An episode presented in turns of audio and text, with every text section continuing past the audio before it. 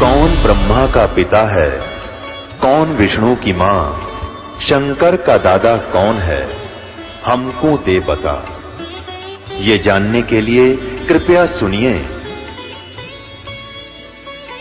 जगत गुरु तत्वदर्शी संत रामपाल जी महाराज के अमृत वचन सर्व पवित्र धर्मों के पवित्र शास्त्रों के आधार पर।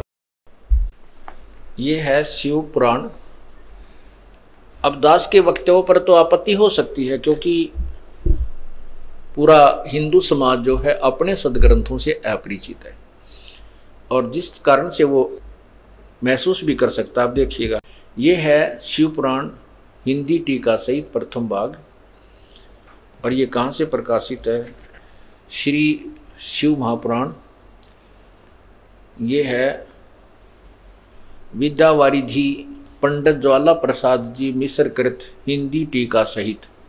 और यहाँ देखिएगा, खेमराज श्री कृष्ण प्रकाशन, कृष्णदास प्रकाशन, मुंबई बम्बई इतने इतने। ये देखिएगा, विदेश्वर संहिता। ये प्रथमा, विदेश्वर संहिता। इसके, यहाँ देखो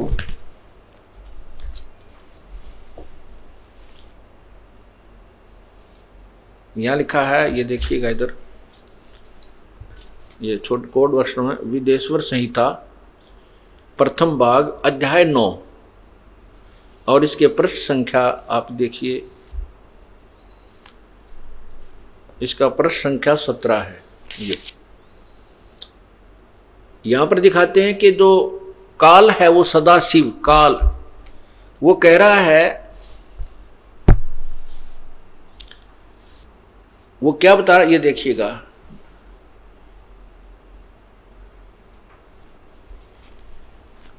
नंदीकेश्वर बोले, इस प्रकार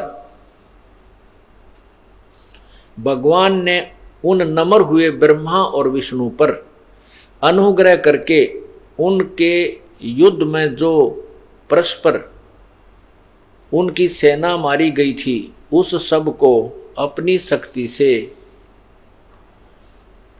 जीवाकर उठाया। नीचे देखो। उठाया। यहाँ देखना। तो ये वही चल रहे हैं। तो वो क्या कह रहा है? मेरे सकल और निष्कल भेद से दो स्वरूप हैं, परंतु और परंतु और ईश्वर नहीं। इस कारण उनके दो रूप नहीं हो सकते। पहला सतम रूप और पीछे मूर्तिमान रूप धारण किया। इसमें ब्रह्म रूप, निष्कल, युकाल और ईश्वर रूप सगुण है। मेरे उकाल बोल रहा है, सदाशिव। मेरे, इन दोनों रूप इन, यह दोनों रूप सिद्ध हैं, दूसरे किसी के नहीं। वो सदाशिव, मीन काल बोल रहा है शिव पुराण में। नहीं हो सकते। इस कारण तुम दोनों को, ब्रह्मा और विष्णु को, अथवा दूसरों को शिव तक की बात आएगी इसमें ईश्वर तब की प्राप्ति नहीं हो सकती, तुम भगवान नहीं हो सकते। देखो, तुमने जो अज्ञानता से अपने को ईश, यानी भगवान माना, यह बड़ा अद्भुत हुआ। उसके दूर करने को ही मैं रण स्थान में आया हूँ। आगे देखना इसी के नीचे जो दास बताना चाहता था कि ये जो किया वही दे सकते हैं, ये किसी पर रहम नहीं कर सकते, कृपा नहीं कर सकते। ये देखिए। ये अभी आपने यहाँ तक पढ़ा है, रण सथन में आया हूँ। अब तुम अपना अभिमान त्याग कर मुझ ईश्वर में अपनी बुद्धि लगाओ। मेरे प्रसाद से लोक में सब अर्थ प्रकाश करते हैं। नीचे देखो। मैं मैं ही परब्रह्म हूँ, ये काल बहका रहा है। मैं ही परब्रह्म हूँ और मेरा ही कल अकल रूप है। ब्रह्म होने से, अब देखो, ब्रह्म भी कहता अपने आप ब्रह्म होने से मैं ईश्वर हूँ। अनुग्रह अनुग्रह आदि ही मेरा कृत्य है। सर्वव्यापी होने से और जगत के वर्धक होने से मैं ब्रह्म, ब्रह्मा हूँ। हे ब्रह्म के सब यानी ये ब्रह्मा का रूप धारण करता है विष्णु का भी धर करता है ये सृष्ट हो रहा हे। ब्रह्म केशव समतव और व्यापक होने से मैं आत्मा हूँ। आगे देखो। और पूर्ण जीव आत्मा अच्छा नीचे देखो। हाँ, यहाँ देखना। मेरे सिवा यहाँ देख नीचे चलो। मैं सबका ईश्वर हूँ यह मेरा है और ये सारा संसार मेरा, मेरे सिवा किसी दूसरे का नहीं और प्रथम तो ब्रह्म तत्व ब्रह्म तत्व ज्ञान के निमित्त निष्कल का प्रभाव हुआ है। हाँ ये देखिए यहाँ पर, हे पुत्रो, ये काल के पुत्र हैं ब्रह्मा और विष्णु और शिव। ये देखना ध्यान से। हे पुत्रो, यह कृत्य, यानी सतिथि उत्पत्ति, सतिथि और संहार यह कर्तव्य आपने तप से प्राप्त किया है। आप पर डले ढोके ब्रह्मा और विष्णु शिव ने तप किए। तप के प्रतिफल में इनको इनको, को एक एक विभाग दे दिया। इनमें सिद्धियाँ पैदा की पहले तो। जैसे ब्रह्मा ने हज़ार वर्ष तक तप किया, फिर चार युग तक तप किया। विष्णु जी ने बारह हज़ार वर्ष तक तप किया। विष्णु शिव जी ने अट्ठासी हज़ार वर्ष तप किया। इन तप से राज्य मिलता है। तप से राज्य मिलता है। इनको फिर एक विभाग का मंत्री बना दिया। और इनमें सिद्धियाँ भर दी, उन सिद्धियों से ये अपना काम करें, और जब इनकी सिद्धियाँ ये समाप्त हो जाएँगी, जैसे बैटरी डिस्चार्ज हो जाएगी, फिर ये जीव के जीव हो जाएँगे। जैसे वर्षा ऋतु में चीटियों का पंख लगाते हैं, कई पंख, चीटियाँ होती हैं जो बड़े, काफ़ी बड़ी होती है, लंबी आयु की हो जाती है, उनको ऑटोमेटिक पंख लग जाती हैं। और वो अन्य चीटियों में सरदार बन जाती हैं। मुखिया बन बैठती हैं, वो उनकी बड़ी प्रशंसा करती हैं तो आकाश में उड़ जाती हैं। वो हो ये तो बहुत पहुँची हुई है और वो कहाँ जाती हैं? रात्रि के समय जब दीपक जलता है या लाइट जलती है तो उसके आसपास या तो जाकर मन, उसमें गिर के मर जाती हैं। उस, उन पंखों ने ले डुबोई हुए। वो पंखों के कारण ही वो ऊपर उड़ गई और या फिर लाइट के चारों तरफ़ चक टक्कर मार मार कर वो पंख रहित हो जाती हैं और फिर सवेरे वो चीटी की तरह रेंगती हुई मिलती है। ऐसे ही जो भी सिद्धियाँ प्राप्त करके आ, ये ऋषि मह ऋषि कब आगे सिद्ध कब आए या कोई ये देव पद प्राप्त किए हुए हैं ये इनकी जो पूर्व जन्म की जो की हुई साधना समाप्त हो जाएगी ये आम जीव हो जाएँगे चौरासी लाख योनिया में ब्रह्मा विष्णु महेश भी आएँगे। अब यहाँ ये कहता है काल कि हे पुत्रो हे पुत्रो, यह कृत्य आपने तप से प्राप्त किया है, जो कि सृष्टि की उत्पत्ति और पालन कहता है। सो मैंने प्रसन्न होकर तुम्हें, ये काल कहता तुम्हें दिया है, आए है। और इसी प्रकार से दूसरे जो करते रुद्र और महेश को प्रदान किए हैं। रुद्र और महेश रुद्र अलग है, महेश अलग है और शिव पुराण बोलने वाला जो इनको पुत्र कहता वो और अलग है। वो इनसे अलग भिन्न है। यानी ये काल जो जो ब्रह्म है, ये सदाशिव, महाशिव, महाब्रह्मा, महाविष्णु का रोल करता है। इसी कारण से इन पुराणों में, शिव पुराणों में भी इसी ज्योति निरंजन की स्टेटमेंट है जो मैं आपको पढ़कर सुना रहा हूँ। ये कह रहा है कि, हे पुत्रो, ब्रह्मा और विष्णु, तुमने जो दो विभाग प्राप्त किए हैं ये तुमने तप किया, तप के बदले से मैंने प्रसन्न होकर तुम्हें दे दिए। और इसी प्रकार रुद्र और महेश को भी दिए इससे सिद्ध हो गया कि शिव प्राण बोलने वाला कोई अन्य इनसे सुप्रीम पावर है, ब्रह्मा, विष्णु और महेश से। देखो नीचे। इसी प्रकार से दूसरे जो करते हैं, इसी प्रकार से दूसरे जो करते हैं, रुद्र और महेश को प्रदान किए हैं। और परंतु अनुग्रह करते कोई भी पाने को समर्थ नहीं है। ये देखो, जो दास आपको कहना चाहता था, अनुग्रह। ये देखो यहाँ पर, परंतु अनुग्रह अनुग्रह माने कृपा, रहम करते कोई भी पाने को समर्थ नहीं है। अब ब्रह्मा, विष्णु, महेश के पुजारी भी, यदि उनके ऊपर कितना भयंकर भयंकर आ गया ये ब्रह्मा, विष्णु, महेश उस पर रेम नहीं कर सकते, इति सिद्धम। मासा घटे न तिल बध वेद न लिखे जो लेख। सच्चा सतगुरु मेट कर, ऊपर मार दे मेख। अपनात्मा हमने अपने सदग्रंथों से ही पहले जो ये संत जन डिसीज़न ब्राह्मण लोग गुरु जी हमें बताया करते थे कि शिवपुराण से मैं कथा सुना रहा हूँ। विष्णु पुराण की कथा सुना रहा हूँ, देवी पुराण की कथा सुना रहा हूँ, और उन कथाओं का जो वास्तविकता थी, उनके निकट भी नहीं थे, वो हमारे जो गुरु थे, हमारे टीचर थे, जो धार्मिक गुरु थे, वो हम अपने सिलेबस से भी परिचित नहीं थे, वो अपने पाठ्यक्रम से परिचित नहीं थे, हमारे को विपरीत ज्ञान देकर चले गए, और हम इतने रंगे गए उस ज्ञान में, क्योंकि हम शास्त्रों को नहीं जानते थे, हमारे पूर्वज अशिक्षित थे और उनको संस्कृत का ज्ञान था, वो संस्कृत गणी बोला करते और काशी विद्यापीठ पढ़ कर जो आ जाता उसके तो वो कति कायल हो जाया करते। बड़ा महापुरुष है भाई, काशी पढ़कार है, विद्वान ब्राह्मण है। और वो जैसा भी बैक आ गया, हमने उसको पक्की मान ली सत्य मान लिया।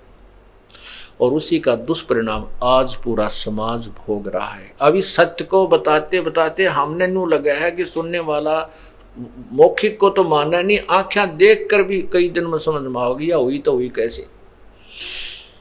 एक बता रहा था कि मैं ऑडिटर था। आपका ज्ञान सुनने से पहले दूसरे संत से मैंने उपदेश ले रखा था। 25-30 वर्ष से वहाँ लगा हुआ था। जिस दिन आपकी ये पुस्तकें, सीडी देखी, इसमें ये सारा प्रमाण देखा तो मुझे आँखों देखकर विश्वास नहीं हुआ।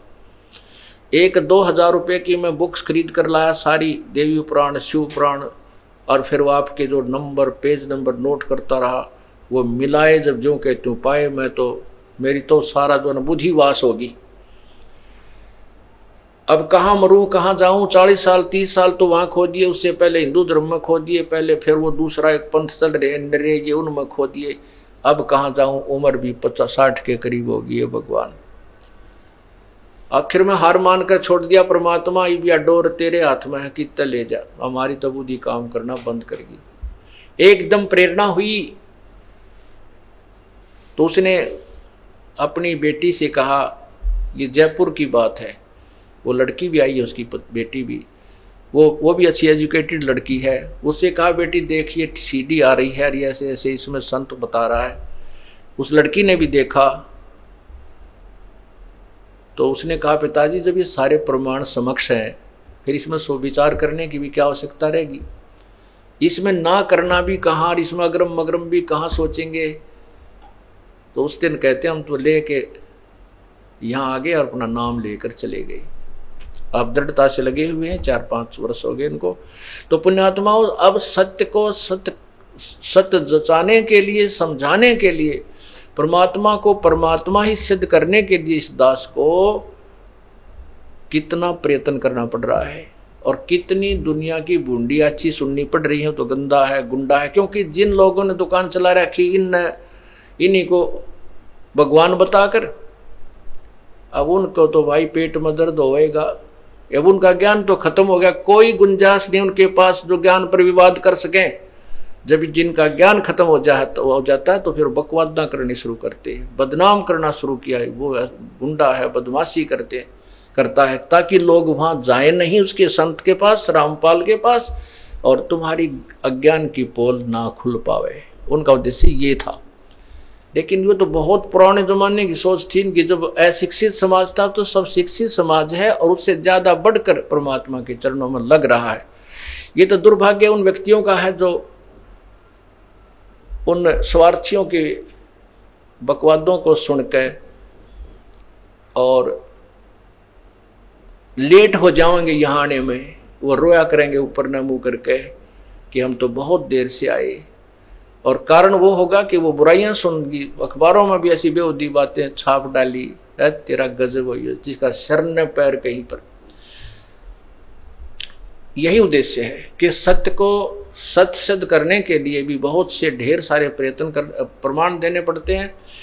एक पॉइंट को क्लियर करने के लिए, एक कंसेप्ट को क्लियर करने के लिए छह प्रमाण दिए जाते हैं। जब जाके विश्वास होता है, सामने बैठे व्यक्ति को जिसने गलत ज्ञान सुन रखा है,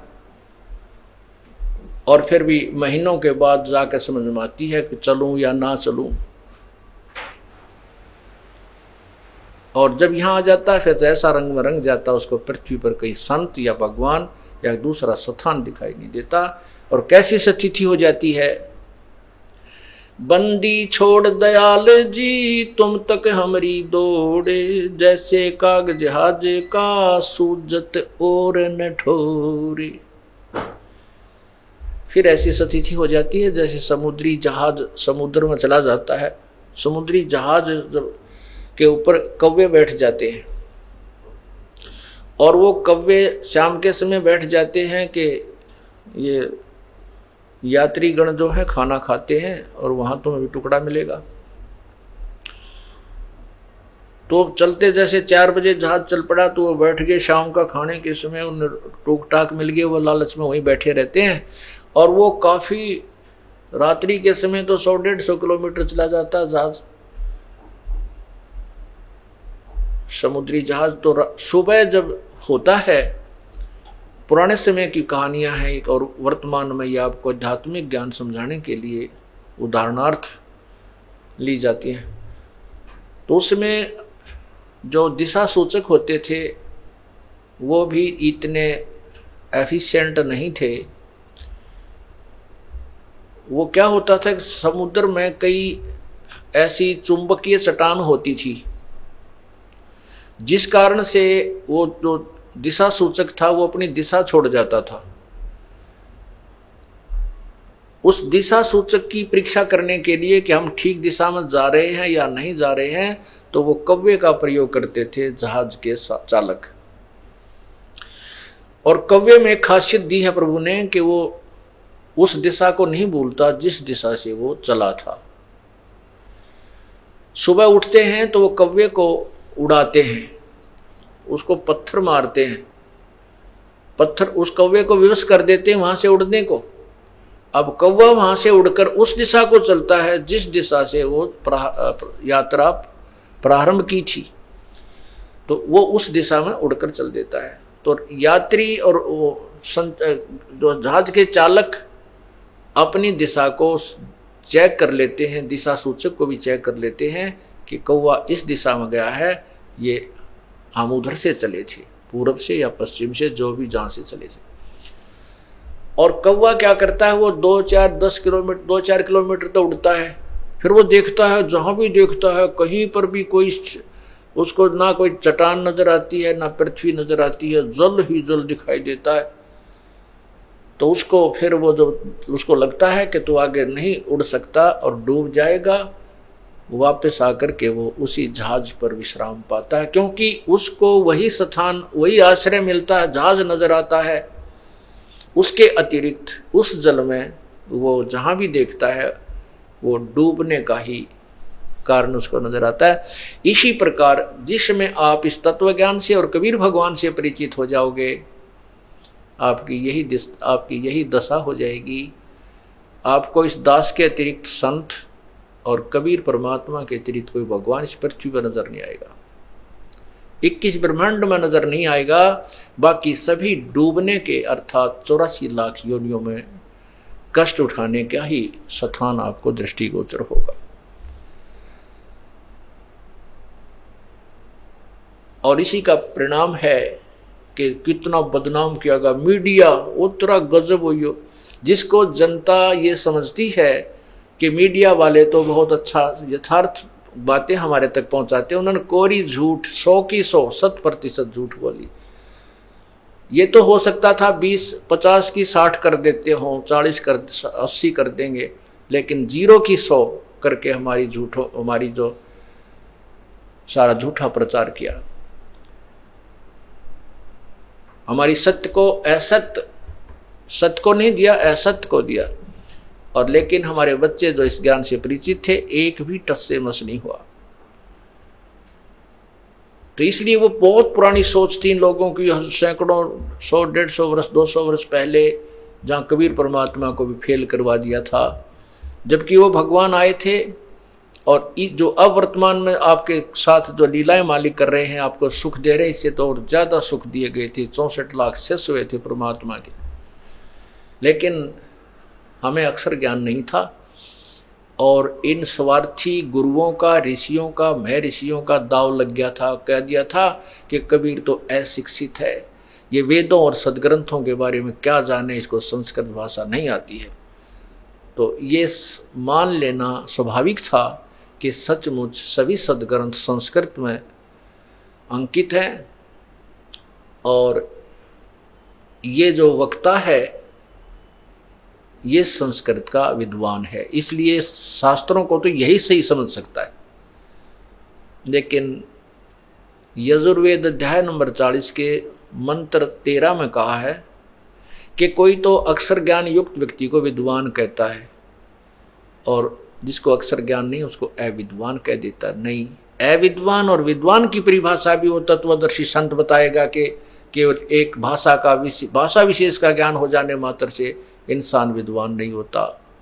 विद्वान भी वही परमात्मा है। जैसे यजुर्वेद अध्याय नंबर चालीस के मंत्र आठ में कहा है, कबीर मनीषी है वो कबीर विद्वान कबीर विद्वान, मनीषी माने विद्वान, सर्वज्ञ। वो कबीर सर्वज्ञ, कबीर विद्वान। और वो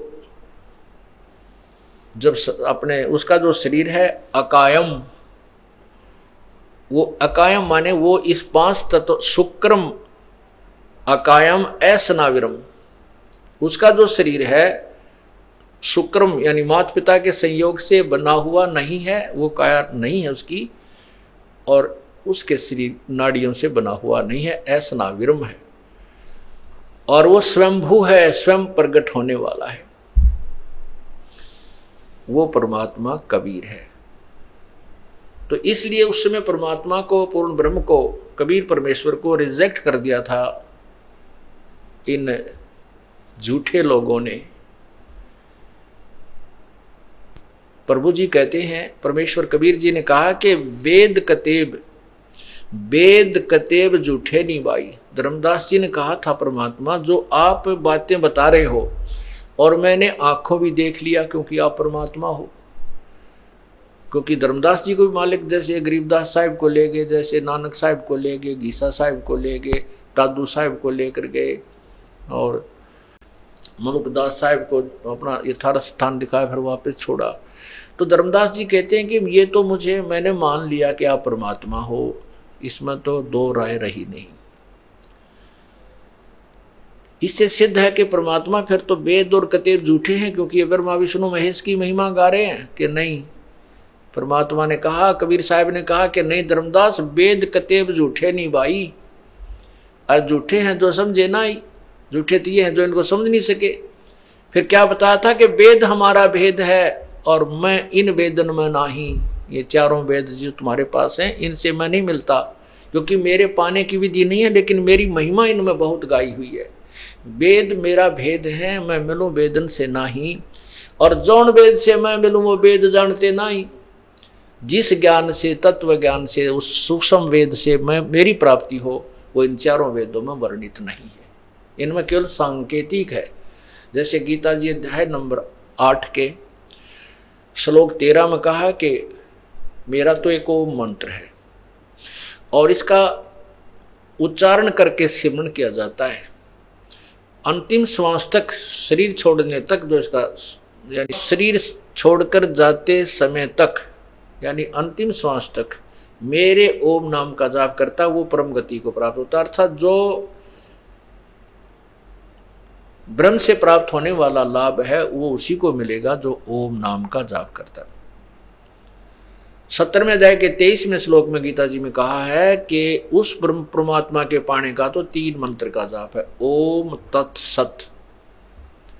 इति निर्देश है ब्रह्मण त्रिविध समर्थ है। उस पूर्ण परमात्मा का तो ये तीन मंत्र का जाप का निर्देश है।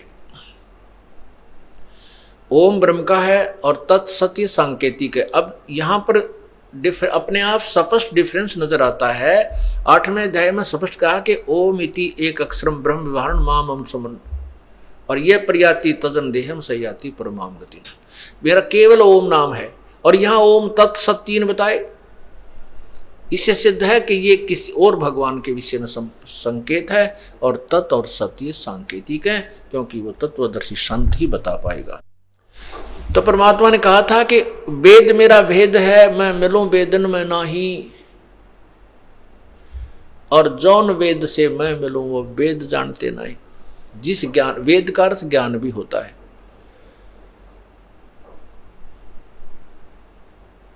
जैसे गीता जी अध्याय नंबर पंद्रह के प्रथम मंत्र में लिखा है कि जो उस परमात्मा ऊपर को जड़वाला, नीचे को भगवान वाला है, तम वेद। तम माने उसे, जो छुपा हुआ है, किसी के विज्ञान ज्ञान नहीं, जिसका जो अज्ञान रूप अंधकार में छुपा हुआ है, तम वेद, उसको जानता है।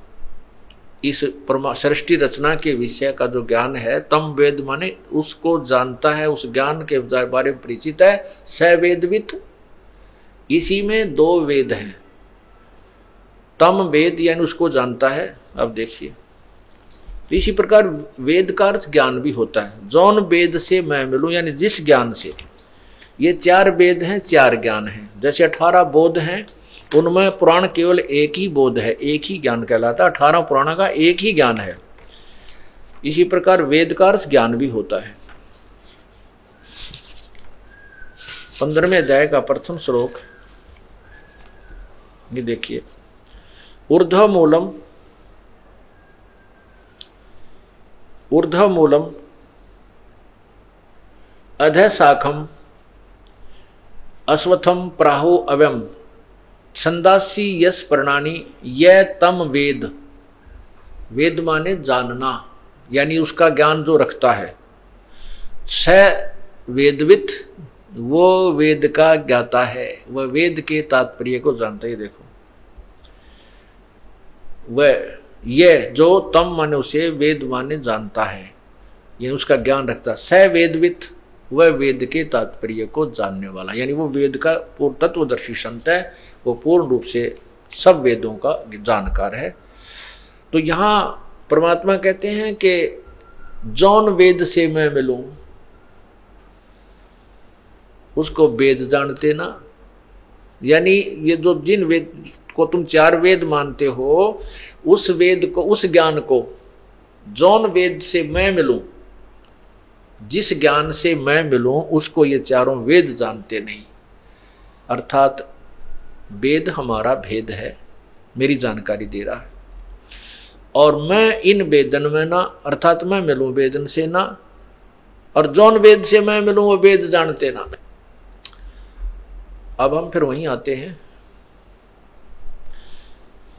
अब वो समय नहीं रहा कि ये लोग हमें विचलित कर देंगे। ज्ञान में तो कर नहीं सकते।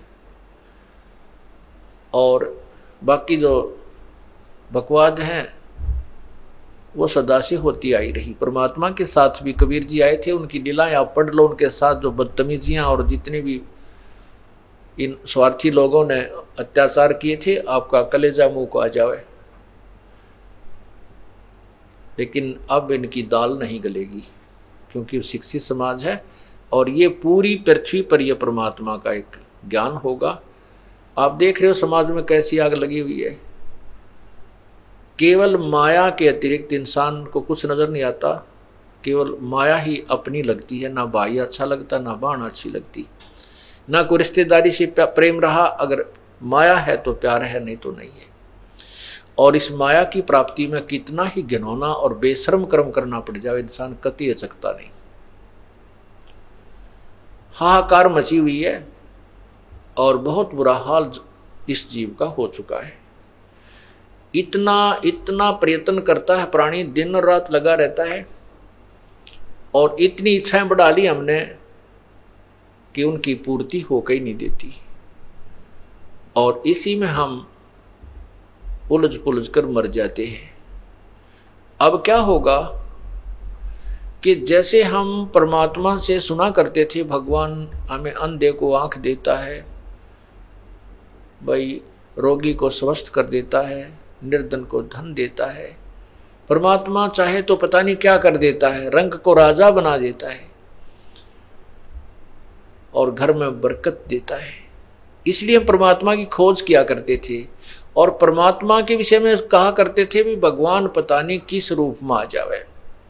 किसी साधु संत के साथ नहीं अड़ना चाहिए, उनके साथ खेचातानी नहीं करनी चाहिए, बदतमीजी नहीं करनी चाहिए और विनम्रता से बात करनी चाहिए। ना चाहने परमात्मा किस वेशभूषा में आ सकता है।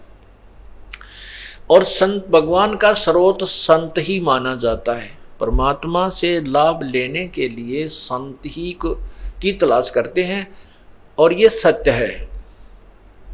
तो इसलिए हम घूमा करते थे परमात्मा के राहत के, परमात्मा से राहत लेने के लिए साधना भी करते थे, अपने जंतर मंत्र जिसे अपने परंपरागत थे, वो भी करते थे, सब पूजाएँ भी करते हैं।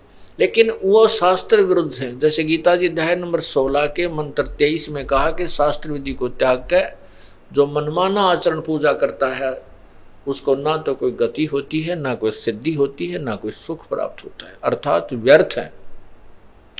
तो वो साधना जो शास्त्र विरुद्ध करके हम जो नास्तिक बन गए, क्योंकि जो भगवान से राहत मिलना की हम आशा करते थे, वो नहीं मिली।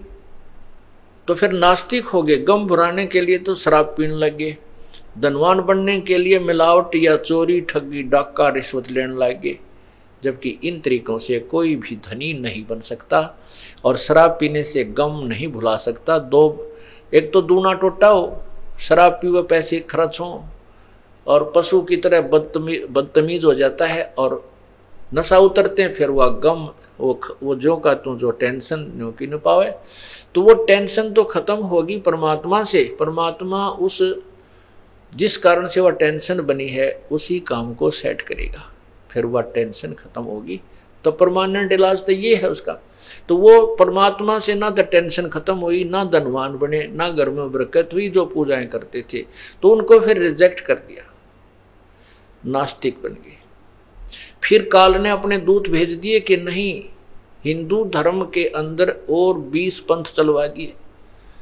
तो हमने सोचा भी ये जो साधना हम करे थे, इससे तो कुछ मिला नहीं, शायद ये संत जो बता रहा, इसी से कुछ लाभ मिले। तो फिर वहाँ भेड़ वाली चाल वहाँ शुरू होगी। वहाँ विवेक से नहीं गया कोई भी। विवेक से तो अब इस दास के पास आएगा, जो दूसरे पंथों के पास चले गए हैं, वो विवेक से आएँगे। और विवेक से ही आए हैं। अब वो यहाँ से डगमग नहीं हो सकते थे सारे, जिसने भगवान चाहिए।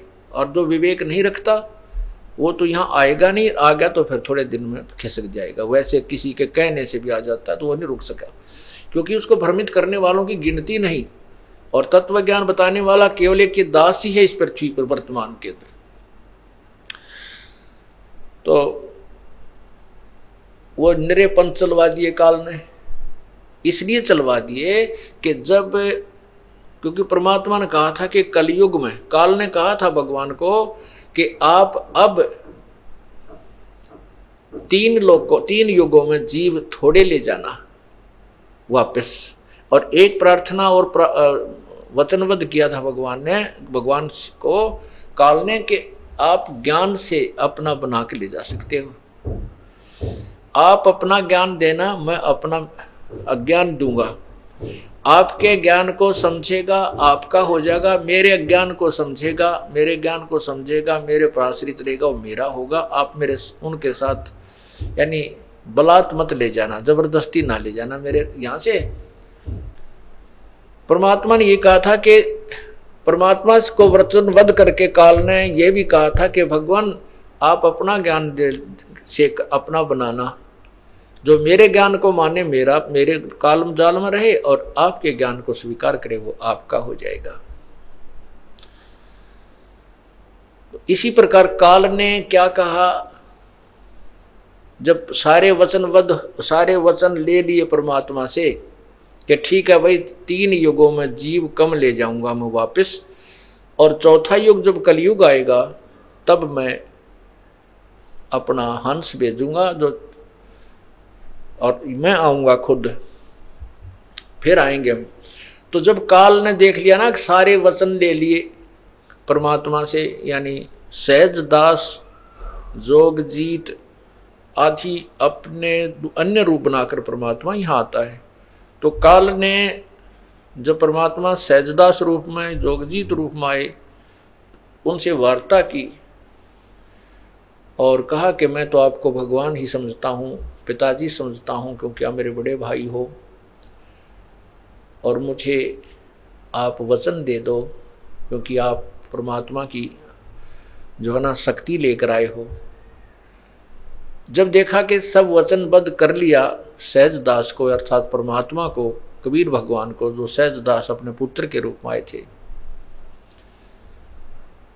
तो क्या क्या वचनवध किया था कि चार युगों, तीन युगों में जीव कम ले जाना वापस?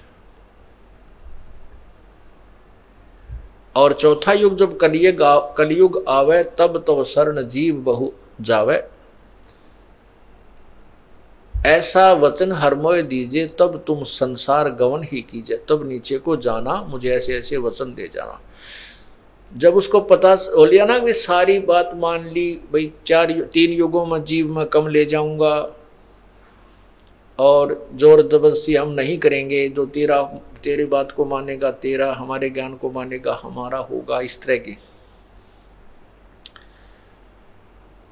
तब काल ने कहा था, बेशक जा जोग जीत नीचे जब तू कलयुग में आएगा कलयुग में तुम्हारा कोई हंस आएगा तुम तुम भेजोगे सतलोक तय। उस समय तक तो कलयुग में इन प्राणियों को मैं भक्ति योग्य छोड़ूँगा ही नहीं। इनको सबको मिसगाइड कर दूँगा ना, नारे नारे धर्म बनवा दूँगा आपस में मार काट खेचा ताड़ी नफर से तैना मिले किसी का ज्ञान सुन की।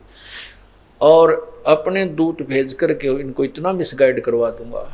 इनको अज्ञान बना दूँगा तत्व ज्ञान से अपरिचित कर दूँगा, तेरा नामो निशान मिटा दूँगा, उस पूर्ण परमात्मा का कोई जानेगा ही नहीं। और जब तेरा हंस आएगा, उसका लोग जूते मारेंगे, वो कहेगा, ब्रह्मा, विष्णु, महेश, भगवान नहीं है, इनकी पूजा नहीं करनी चाहिए, दूसरे देवताओं की, मंदिरों की मस्जिदों की, गुरुद्वारों की पूजा नहीं करनी चाहिए तो लोग उसका पत्थर मारेंगे, उसको मूर्ख कहा करेंगे। वो सच्चाई बताएगा, लेकिन लोग सत्य को स्वीकार नहीं करेंगे।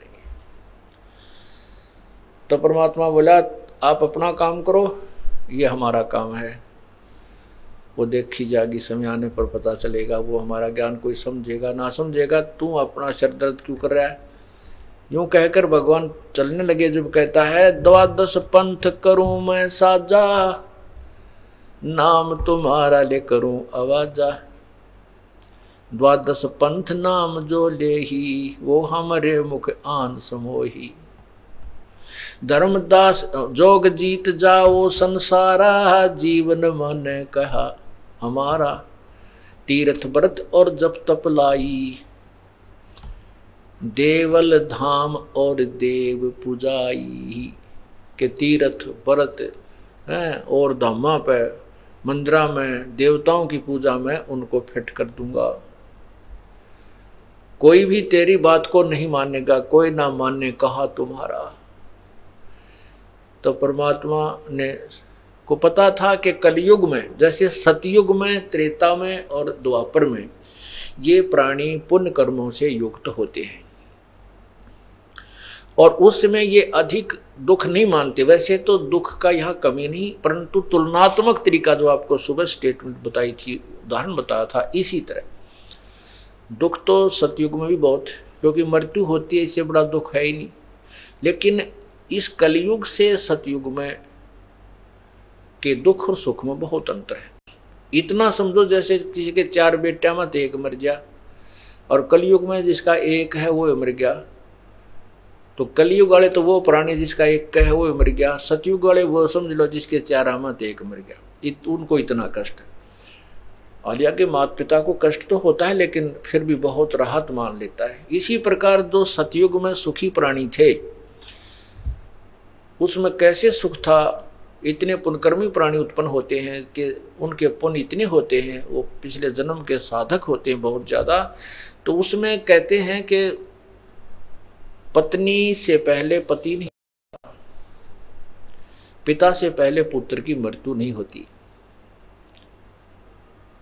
और लंबी आयु होती थी लाखों वर्ष की, हो जाती है।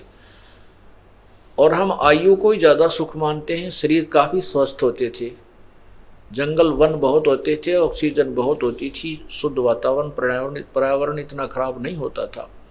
दूषित नहीं होता था, इसलिए शरीर स्वस्थ, अच्छे, फलदार, बाग बगीचे बनों में जैसे पहले देखा करते, हम इतने अच्छे फल लगे रहते थे फ्री में बेर को पता नहीं कितने, जिनको कोई भी नहीं, छेड़ा करता, खाए जाते, न्यू लगे रहते बनों में। ये तो हमारे समय और पहले जैसे जंगलों में फिर क्या होता था? काजू, किस्मस, अंगूर, न्यू लटके जाया करती, कितने खाएँ जो जिस तरह आजकल जाड़ा में बेर लगे रहते थे। तो स्थिति थी। कहने का भाव यह है कि उस समय परमात्मा को पता था कि सतयुग में ये गणे परेशान ना हो और मेरी बात ने कोई नहीं माने। ये तो जब माने, जब कति तंग आले हर चारों तरफ़ से इसके प्रयत्न फेल हो लेते हैं, जो साधना ये करता, वह भी कंडम हो लेगी। जब फिर कहीं राहत मिलेगी तब उसको स्वीकार करे, कर पाएगा प्राणी। और यही बनता है। सतयुग में वो साधना करते थे।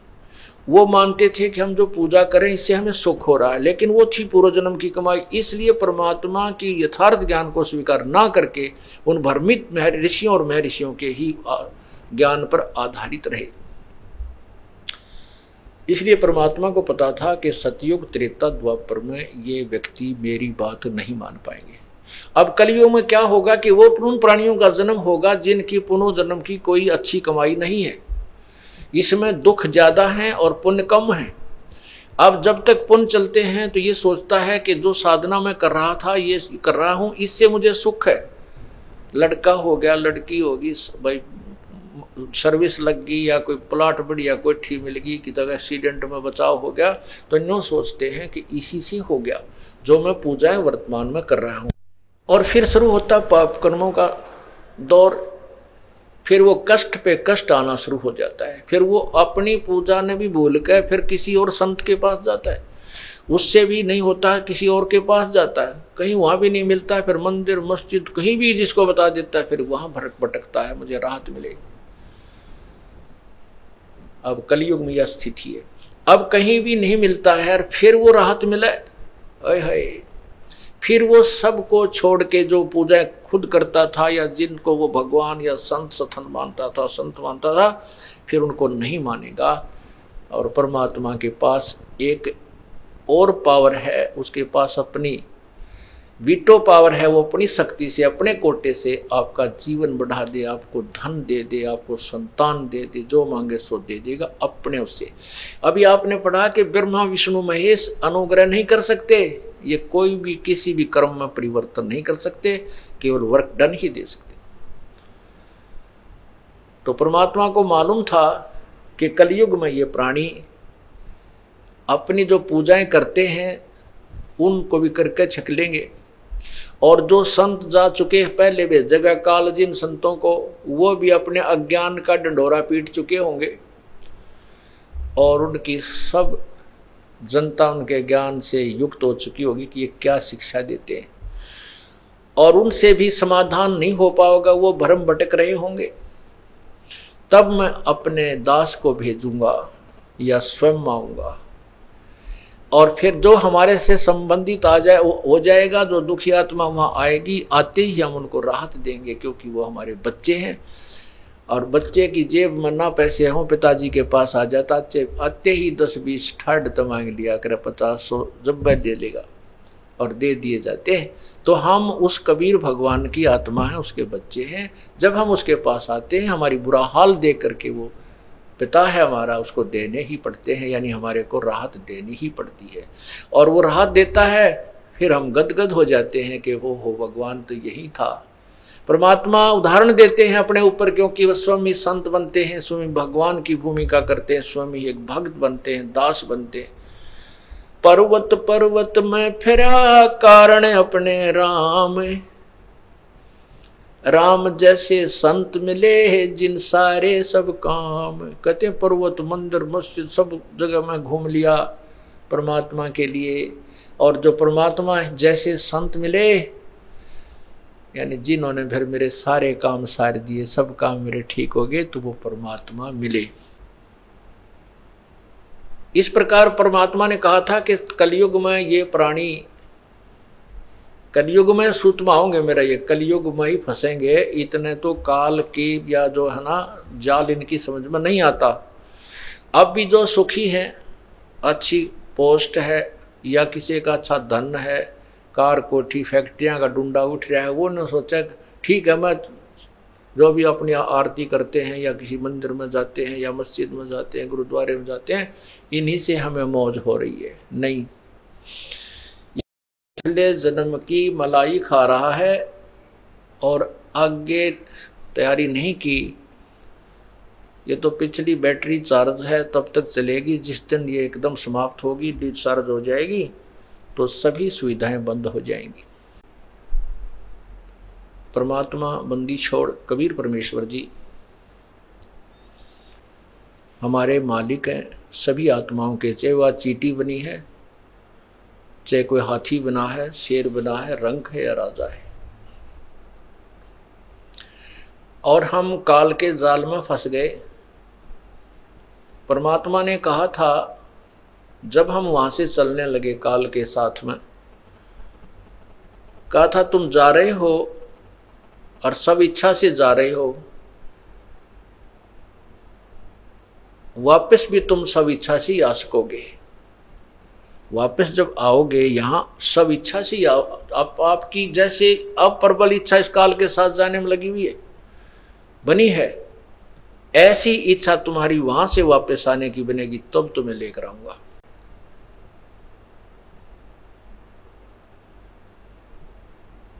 तब मैं तुम्हें, तुझे लेकर आऊँगा, तुम्हें लाऊँगा। और एक ख्यास, एक ध्यान रखना, ये जो सार नाम है, ये सार मंत्र है, ये तुम्हें बताता हूँ, इसको मत भूलना। जिनको तीसरा नाम प्राप्त हो चुका है सार नाम यानी वो सत मंत्र जो, ओम तत्सत का जो आखिरी मंत्र है, जिनको वो प्राप्त हो चुका है, वो समझ जाएँगे, ये कोड वर्ड है। उस परमात्मा ने कहा था कि तुम इस मेरे नाम को मत, इस सार नाम को मत भूलना। इसको याद रखना। इसको याद रखोगे तो मैं तुम्हारे पास, तुम्हें शीघ्रता से ग्रहण कर लूँगा। तो काल ने सबसे पहले उस मंत्र का नामो निशान मिटाया। अब दूसरा कहा था कि जितनी प्रबल इच्छा से तुम यहाँ से जा रहे हो,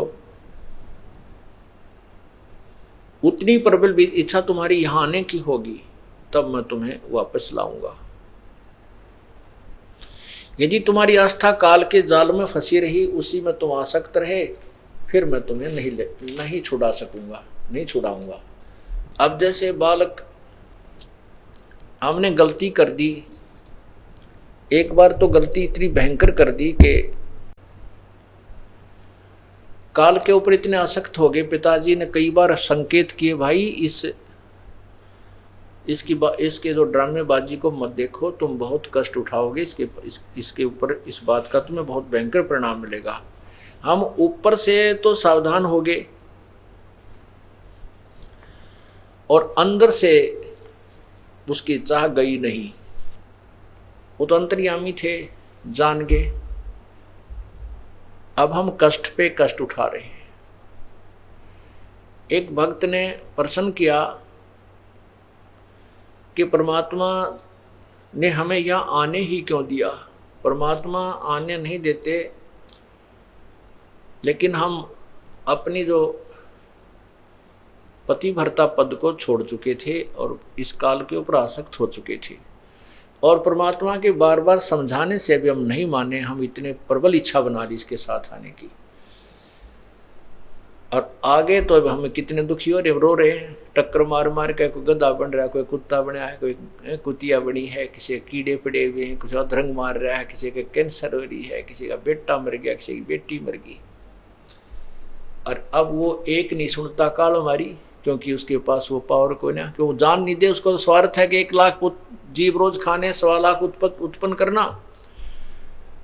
तो उसके उदाहरण है कि एक लड़की ने, ये दास पहले जेई की सर्विस करता था तो उस समय एक रोड की भी जो है ना, एक सड़क भी बन रही थी, उसके साथ साथ हमारा इरिगेशन का कार्य भी चल रहा था। तो वहाँ वो, हम भी वहीं एक दोपहर के समय एक वृक्ष के नीचे, वो वहाँ सेवा कर रहे थे। हाँ वहाँ एक लड़की रो रही थी बैठी बैठी वृक्ष के नीचे दोपहर के समय। दो बच्चे उसके साथ थे। तो उससे पूछा, माँ बहन क्यों रो रही है? के बात है? बोली के बताऊँ? अपने कर्मा न रो रही हूँ जी मैं, अपने कर्म रो रही हूँ। फिर भी चलो रोराली जब आप बताने लग गई हम तो चुप हो गए, मैं कह रहा, क्या दुख हो बालक, में, हमने क्या लेना देना है? ने बोली, मैं, जो मेरा पति है ना, वो हमारे नौकर होता था और मैं अच्छे घर की लड़की थी और मैंने इसके साथ माता पिता के विरोध करते, करने पर भी ज़बरदस्ती मैं इसके साथ आ गई और बहुत समझाई, मेरा माँ भी रोई, मेरा बाप भी रोया है बहुत समझाई बेटी बहुत दुख पाओगी पर मैंने एक नहीं सुनी इतनी नालायक थी अब मैं कमाती हूँ वो शराब पीता है दो बालक हो गए मारे पीटे। जो पैसे ले जाती हूँ जाते छीन लेता है। कई बार तो हम माँ बेटा भूखे सो जाते हैं। जब तो हमने भी कोई नहीं माँ ठीक है भाई अपने करनी पाई तो नहीं। अब पत, अब वो उदाहरण फिट हुआ कि हम उस परमात्मा से दूर होकर अपनी सब इच्छा से इस नकली पति के साथ आ गए। अपने परम पिता ने छोड़कर, इसने हमारे साथ वो दुर्गति कर रखी है। अब माँ बाप ने फिर भी दुख आता है, पिता ने तो फिर भी हम प्यारे लगते हैं। वो फिर भी हमारे दुखों को दूर करने के लिए आते हैं। समझाने की चेष्टा करते हैं कि अब भी तुम इतनी ही प्रबल इच्छा बनाओ जितनी प्रबल इच्छा तुम यहाँ आने की की थी। अब जैसे ये तत्व ज्ञान चला था, कुछ दिन आस्था चैनल पर फिर बाद में स्वार्थी लोगों ने विरोध कर दिया था और वो मालिक घबरा गया कि हमारे सारे कार्यक्रम बंद हो जाएँगे, यदि आपका प्रोग्राम चलाया तो बंद कर दिया। लेकिन बहुत से बुद्धिमान लोग उसको समझ कर आए। अगर वो एक वर्ष चल जाता, पूरे विश्व में तैल का मास जाता परमात्मा की महिमा का। अभी शायद ना समय हुआ होगा, परमात्मा ने करना तो है और थोड़ा समय और लेते होंगे। संसार में जाएगा ये ये तो अब जाएगा, रुक नहीं सकता। फिर भी उदाहरण देता हूँ कि उसके प्रश्न उत्तर करने वालों के बहुत ज़्यादा प्रश्न उत्तर आए प्रश्नोत्तरी हुई। तो उनमें से एक ने ये प्रश्न किया कि मान लीजिए हम फिर चले जाएँ वहाँ पर, और वहाँ फिर गलती कर देंगे, फिर आ जाएँगे, कभी नहीं कर सकते। हम तो इधर झाँक के भी ना देखें, एक बार उस सुख को जब देख लेंगे। जैसे आप किसी रास्ते से जा रहे हो, और वो कुमार्ग पर चले गए आप, गलत रास्ते पर।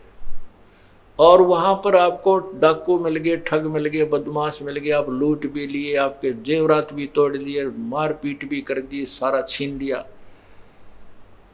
और आप जान बचा के वापस आ जाओ किसी कारण, और फिर आप उस रास्ते जा सकते हो। सपने में भी नहीं जाओगे। हम यहाँ लौट कर पिट कर जब वापस जावांगे तो यहाँ मुँह भी करके ना सोएँ और हम औरों को भी सतर्क करेंगे तो और भी नहीं मार खाएँगे। इसी प्रकार हमने सब इच्छा से यहाँ से जाएँगे। और इतनी प्रबल इच्छा हो और इस काल के अंदर हमारी आस्था ना होगी तो परमात्मा हमें यहाँ से इस काल की कैद से छुटवाएगा, नहीं तो नहीं छुटवाएगा। कैसे? जब सीता जी को रावण ने अपनी कैद में बंद कर रखा था, हनुमान जी को भेजा इधर उधर सबको भेजा था, हनुमान जी उधर चले गए जहाँ सीता जी को रोक रखा था। अब हनुमान जी सीता जी की खबर लेकर वापस आ गए। श्री रामचंद्र जी को पता भी चल गया कि सीता जी रावण की कैद में बंद है। अब प्रश्न उठता है कि सीता को वहाँ से रावण की कैद से छुटाना कोई बालकों का खेल नहीं है। वो तो स्वयं भी योद्धा है, बहुत उसके पास बलशाली भाई हैं, पुत्र हैं, बड़े बड़े तो ना उसके योद्धा, बड़ी सेना है उसके पास। तो उसके लिए कुछ करना है तो उस, बहुत कुछ करना पड़ेगा। सेना भी एकत्रित करनी पड़ेगी, ऊपर से जो भी हमने बहुत युद्ध भी करना पड़ेगा, बहुत सी सेना भी मरेगी। तो उसके लिए रामचंद्र जी ने सबसे पहले यही जानना चाहा कि सीता जी, यदि रावण की हो चुकी है, फिर तो हम नहीं, उसकी आस्था वहाँ हो चुकी है, रम गई है उसमें तो हम नहीं। छुटवाएँगे और ना ही सेना लेकर जाएँगे, ना युद्ध करेंगे, हम नहीं लाएँगे। और यदि वो उसकी व्यवस्था, वहाँ है नहीं और हमारे, हमें चाह रही है तो हम फिर उसको अवश्य छुटवाएँगे। इसलिए घुमा फिराकर हनुमान जी से प्रश्न उत्तरी होती है। आदरणीय गरीबदास साहेब जी ने अपने अमृतवाणी में उसके बताया है। रामचंद्र जी कहते हैं, अरे बंचर क्या खबरा कपिलाए? अब क्या पूछता है रामचंद्र जी घुमा फिरा कर जैसे? घुमा फिरा कर पूछता है, कहते हैं, अरे बंचर, क्या खबरा कपी लाए कपी मंद्र? कहो सीता की बात बिथा सब क्या क्या भोजन पाए? कैसी प्रीत करी तुम सेती, व्यंजन कहाँ जमाए?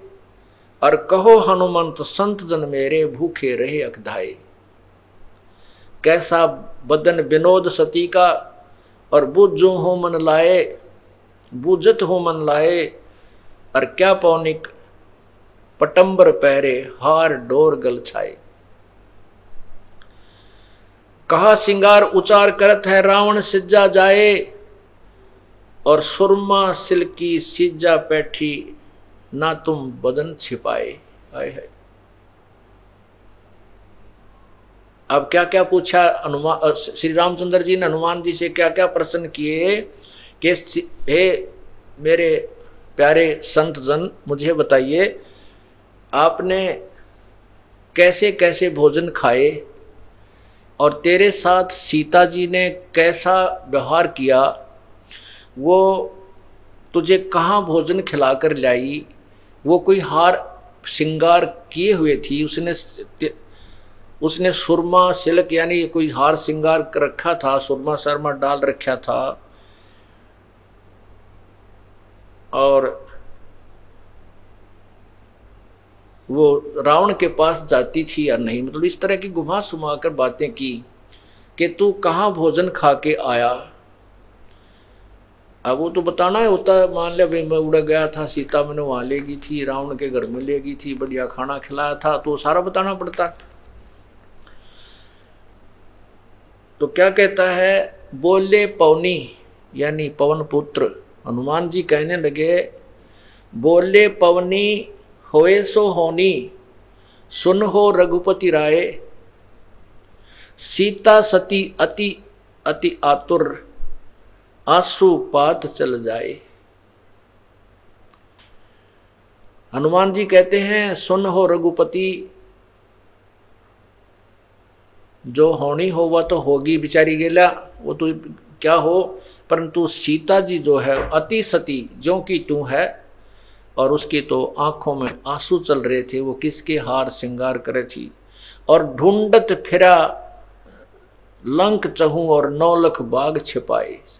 सारी लंका में घूम फिर के मैंने उसको नौलख बाग नौलखा बाग में छुपा हुआ, छुपा कर रखी हुई थी, वहाँ मिली। और जा वृक्ष पर छुपकी लगाई, मुद्रा भेंट चढ़ाए वृक्ष पर बैठ गया मैं छोटा सा रूप धारण करके ऊपर से मैंने वह तेरी अंगूठी डाली थी। और तहा प्रणाम करी सती, सो माता दर्शन पाए। वहाँ मैंने माँ के दर्शन किए उस सती को। वहाँ प्रणाम किया। और झरे परे का हुक्म किया था, नौ लख बाग अघाए। आप तो कह रहे हो कि वो कहाँ भोजन करा के लाई तेरे को? तो सीता जी ने तो कहा था, भाई, मैंने कहा, माता, मुझे भूख लगी है। तब तो सीता जी ने कहा था, भाई, हनुमान जी, यहाँ कोई वृक्ष का फल टूट के गिर जाए तो खा सकती हूँ मैं। तोड़ के भी नहीं खा सकती मेरे लिए आदेश नहीं। और बेटा, भाई, तुझे कहाँ से खिलाऊँगी मैं? कोई टूट के नीचे गिर गया हूँ तो फल खा लिए। तोड़ के मत खाइए भाई, ना मन ने छेदेंगे मुझे पीटेंगे, ये बुरा हाल कर देंगे। अब इस बात से हनुमान जी कहते हैं, फिर मन ने कहते हैं, फिर माता नू कह थी, भाई, जड़े पड़े का हुक्म है खाने का। फिर मन ने तो सारा तो बाग तोड़ दिया और सारे फल खा लिए उनके।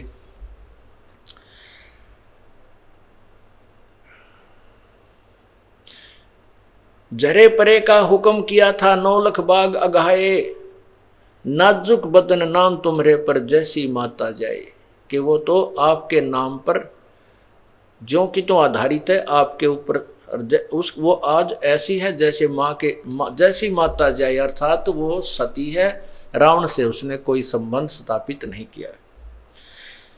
नाजुक बदन नाम तुमरे में तुमरे से जैसे माता जाए रावण से ती प्रीत ना जाकी और चंद बदन मुरझाए। रावण से उसका कोई प्रीत नहीं है और वो सुंदर चेहरा नहीं है, उसका बिल्कुल कमल की तरह वो मुरझा चुकी है, बहुत कमज़ोर होगी है।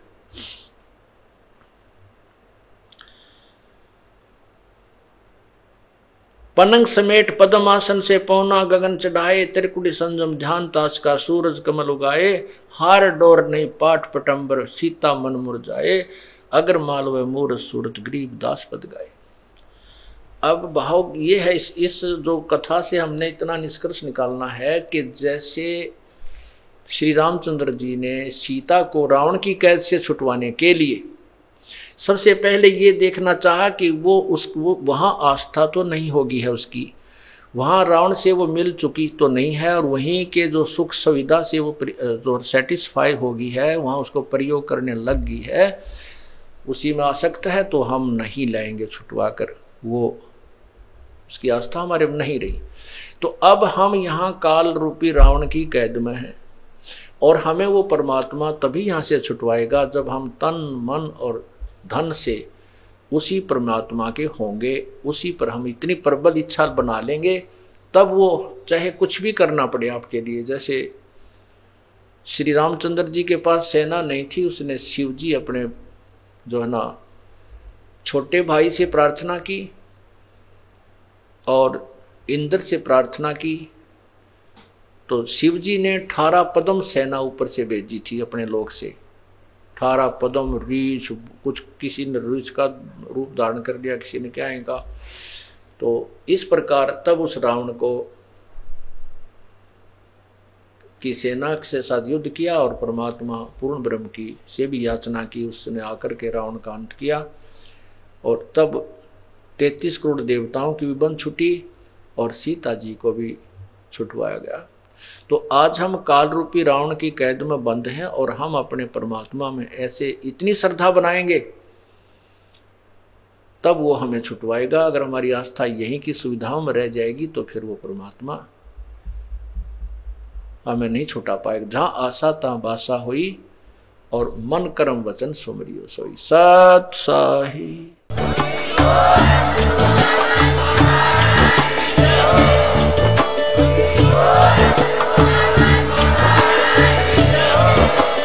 आप सुन रहे थे जगत गुरु तत्वदर्शी संत रामपाल जी महाराज जी के मंगल प्रवचन। अधिक जानकारी के लिए विज़िट कीजिए हमारी वेबसाइट www.jagatgururampalji.org संत रामपाल जी महाराज जी के शुभ आशीर्वाद से पूरे विश्व भर में 500 से भी ज़्यादा नाम दीक्षा केंद्र हैं, जिन पर संत रामपाल जी महाराज जी द्वारा ऑनलाइन निशुल्क नाम दीक्षा दी जा रही है। अपने नजदीकी नाम दीक्षा केंद्र का पता करने के लिए संपर्क करें। Eight two two two eight eight zero five four one.